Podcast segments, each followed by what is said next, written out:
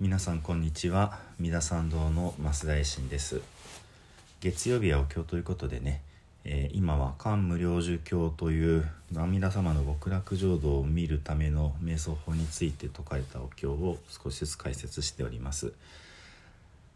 極楽浄土を見るのにね13通りの方法があると書かれているんですが今11番目の、えー、大聖子菩薩様この阿弥陀様にお仕えする大菩薩様の一人で観音様の慈悲に対して知恵を司ると言われていますがこの菩薩様の瞑想法をお話をしております。でこのまあ一通りねお姿に関しての、まあ、お姿は観音様とほとんど瓜二つでそっくりでいらっしゃってただ冠のところにねあのまあ水病水亀、まあ、つる首の水亀がついている。で赤いその蓮のようだって書かれてますね。でこの、まあ、赤ということが阿弥陀様のその、まあ、密教的ななのかな？その赤い色とつながっているのかもしれないっていうようなこともお話ししましたがまあすごいこう、えー、インターネットの光回線のようにねこのお方の光をイメージする、まあ、見ることができるだけで全ての仏様の光にこう照らされるということが書かれてあって、まあ、非常に不思議なんですけれどもそしてこの、まあ、すごい勢いでお越しくださるっていうようなねでその光に照らされれば、えー、三悪の、まあ、地獄餓鬼畜生、まあ、修羅そういった世界にもう、まあ、ご縁がなくなるというか、えー、行かなくなるということも書かれていました。でこの方が頭の上にまあ500の宝の花、まあ、500億って書いてるとこもありますがをお持ちでねこの方がこう歩いていくところにはその500億の宝の花がわーっとこう広がってまるで極楽世界みたいにねその何て言うんでしょう私たちの世界が変わっていく。そしてこの方がどしんって座られるとまあ極楽の中で座られるとってことだと思うんですけどもそのずっと上からずっと下までの今度は、えー、シャバ世界苦しみの世界ではなくって仏様の世界がこうグラグラっと入れてでそのそれぞれの仏様の世界に、まあ、派遣されてるって感じなんでしょうかね。その阿弥陀様観音様聖司様の化仏ね小さなご分身が大勢いらっしゃる方がわーっとこの極楽に戻ってこられた聖子菩薩様のところにわって集まってくるってまるであのアニメーション映画のポニョの中に出てくるねそのポニョの兄弟たちのちっちゃな金魚みたいな子たちがわってくるみたいな、まあ、イメージかなって勝手にお話をしていたんですけどもそしてこういうイメージが正しい瞑想であって他であれば間違っていますというねあの漢無量寿経の中でもととりわけ重要な瞑想についてこういう釘を刺すというかね念押しをするというかこの一文が入っているんですけどもここまで前回お話しさせていただきました。でまだ続くんですね。で今日今日はその続くところを全部お話ししようと思うんですけども、えー、ですから「ニャクター感謝妙意邪感」の続きで「剣大聖子菩薩」えー、大聖子菩薩様を見るということ。まあ剣っていうのは見るのほかに「まみえる」と読みますので、まあ、出会う聖子菩薩様に出会うということとも読めますね。えー、税意寛大聖子色真相明大十一巻これ、えー、大聖子菩薩様のお体の姿を、えー、瞑想するというふうに名付けてこれを第11番目の巻瞑想法と名付けます。というふうに書いています。ですので、えー、こうやって大聖子菩薩様に出会えるっていうことを、えー、まあこの瞑想法今まで私がざっとダイジェストでお話したことの正式な名前というのが漢大聖子色真相という名前なんだそうです。そしてこれが11番目ですよ。そして続き監視菩薩者上無力遊ぎ所持資材この、えー、菩薩様を観察する瞑想するものは、えー、無良好における麻生義の生じの罪を、えー、除かれるが取り除けるっていうふうに書いてるんですね。無良好というのは、まあ、無料ですから計り知れないということです。計り知れないぐらいの項は時間の単位なので、まあ、一説には1項が、42億3000万年と言われていますけどもそれが無料ですので、まあ、とんでもない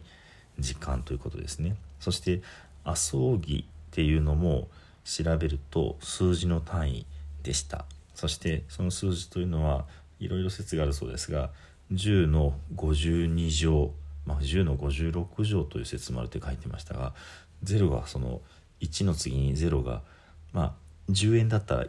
0が1個ですよね。あまあ円はいらないけれども100だったら0が2個。こういうことが、まあ、52個つながる数が麻生木っていうふうに書いていました、まあ、ちょっと全くこう想像つかないですけどもまあ時間軸がすごい流れの長い流れの中で私たちが生じすなわち生まれて死ぬ輪廻をするこれを繰り返す数っていうのがもうとんでもなく途方もなく多いというそういう意味合いですね。この輪廻を繰り返してしまうことが罪だという、まあ、認識が仏教にはまずあるわけですね。これは仏様になかなかなれないでもがき苦しんでいる状態っていうような感覚になりますね。ですのでまあちょっとね普通の生き方では受け入れがたい感覚ではあるんですけれども、えー、仏教というのはこの輪廻の、まあ、牢獄から何とかして抜け出す方法をお釈迦様が、えー、悟りを開かれてかつ私たちに説いてくださってこれで万人に、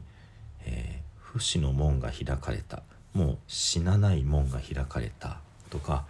えー、甘露の雨が降り注がれた。甘露というのはアムリタと言います。いやアムリタっていうのも、えー、無理っていうのが死を表すそうで、えー、不死の、まあ、甘い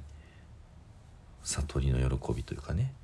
そういうものを象徴していると言われています。まあ、このアムリタってことと阿弥陀様の阿弥陀がつながるという説もあります。密教ではその甘露大如来って言ってね阿弥陀様はその不死の美味しい、まあ、甘露甘いつゆを持っているそういう霊薬を持っておられるお方だっていうような言われ方がされたりもしますけれども、えなんせここでは、え、数限りない時間に、え、もう途方もない数字で繰り返される生じの罪生まれ変わり死に変わりをしなければならない罪っていうのが除かれると書いていますこの輪廻から抜け出られるってことが次につながるんですが「サーゼカンシャー風商法体」って書いてありましてこの間をなすものは風商風は、えー、可能不可能の負です。で書は「ところ」という字ですねちょっとあの難しい方のところですけども、えー、風書で「まあ、そこにとどまるというような感じでしょうかね。で包帯というのが包がえっと月に包むと書きます。月辺に包む。でこれ月辺じゃなくてこれは肉月っていうんですね。あの肉体に関する漢字はこの一見月に見えますがもともとはあのお肉の肉という漢字が省略された形のお月様でこの辺を肉付き編って言いますけどもですので人間の肉の体の中で包んでいるものすなわちこれ赤ちゃんを包むお母さんの子宮の、まあ、エナという言葉が和語になるんですけどもエナのことになります。で包帯の体は胎児の体なのであの、まあ、赤ちゃんのこと体腹のことですね。なので風症包帯っていうのは包帯に処することがないすなわちお母様のお腹の中にまた入ってくるまあ輪廻して生まれ変わってくることがないというようなことが書かれてるんですね。なんとなくこう絵っていう感じがありますね。その赤ちゃんが生まれるってことは嬉しいことですしそういう、まあ、生命の神秘ってことをねあの普段の感覚では思いますのでただここで説かれているのはそうではなくってその繰り返し繰り返しそれこそ遊ぎ会繰り返してしまっている生じの罪ってところから解放されるってことはもはや生まれ変わらなくっていいようになるそういう意味合いになるんですね。じゃあ生まれ変わらなくってもう死んだままなのかっていうとそういうことではなくってその続きの「えー、上優小仏上明国土」と書いています。常に遊ぶもろもろの仏の清らかな絶えなる国土でっていうふうになっていますのでまあこの聖子菩薩様の光に照らされて三悪の道が断たれるということで地獄がき畜生、まあ、あと修羅を入れたりもしますけどそこにはもう行かなくなるっていうことがあります。そしてじゃあそれ以上の人の世界天神様の世界があるわけですけどもそこでずっと繰り返される生じってのも輪廻ってのも終わってその上の仏様たちの世界に常にいることができるようになる。こういうどうも仕組みなんですね。まあ、この価値観がもうスッと受け入れられてよしじゃあそうしようって思えるかどうかっていうのはまたね人それぞれだと思うんですけどもお経様にはそういうふうに書いています。これが聖子菩薩様のお働きでありすなわち仏様の知恵に照らされることで迷いの世界苦しみの世界ってことをもうすっぱりとこうまあじゃああっちに行かないやっていうふうにねなるみたいな感じに思われますね。よしあしは自分でちょっとお考えください。でこれでもう終わりですよというところで、えもう少しだけ言葉が続きます。えさっきの上優勝物上明国土の続きに「死官上位妙意偶則官官税音大聖子」この官をなし終われば、え名付けて「え関税音と大聖子の官」瞑想を具足する具足って身につけるっていうふうに名付けるっていうふうに書いてあります。これでねあの10巻の観音様の瞑想と11巻の聖子菩薩様の瞑想がもうセットとしてあの綴られてるってことがわかるわけですね。まあ、実際聖子菩薩様の瞑想のところってちょっと目を凝らしてみないとあここから始まるなってちょっと分かりにくいような書き方になっていたりもします。ではね今日はここまでとさせていただきます。十遍の念仏をご一緒にお唱えください。土生十年。ナムアミダブナムアミダブナムアミダブナムアミダブナムアミダブナムアミダブナムアミダブナムアミダブ。ナムアミダ仏ナムアミダ仏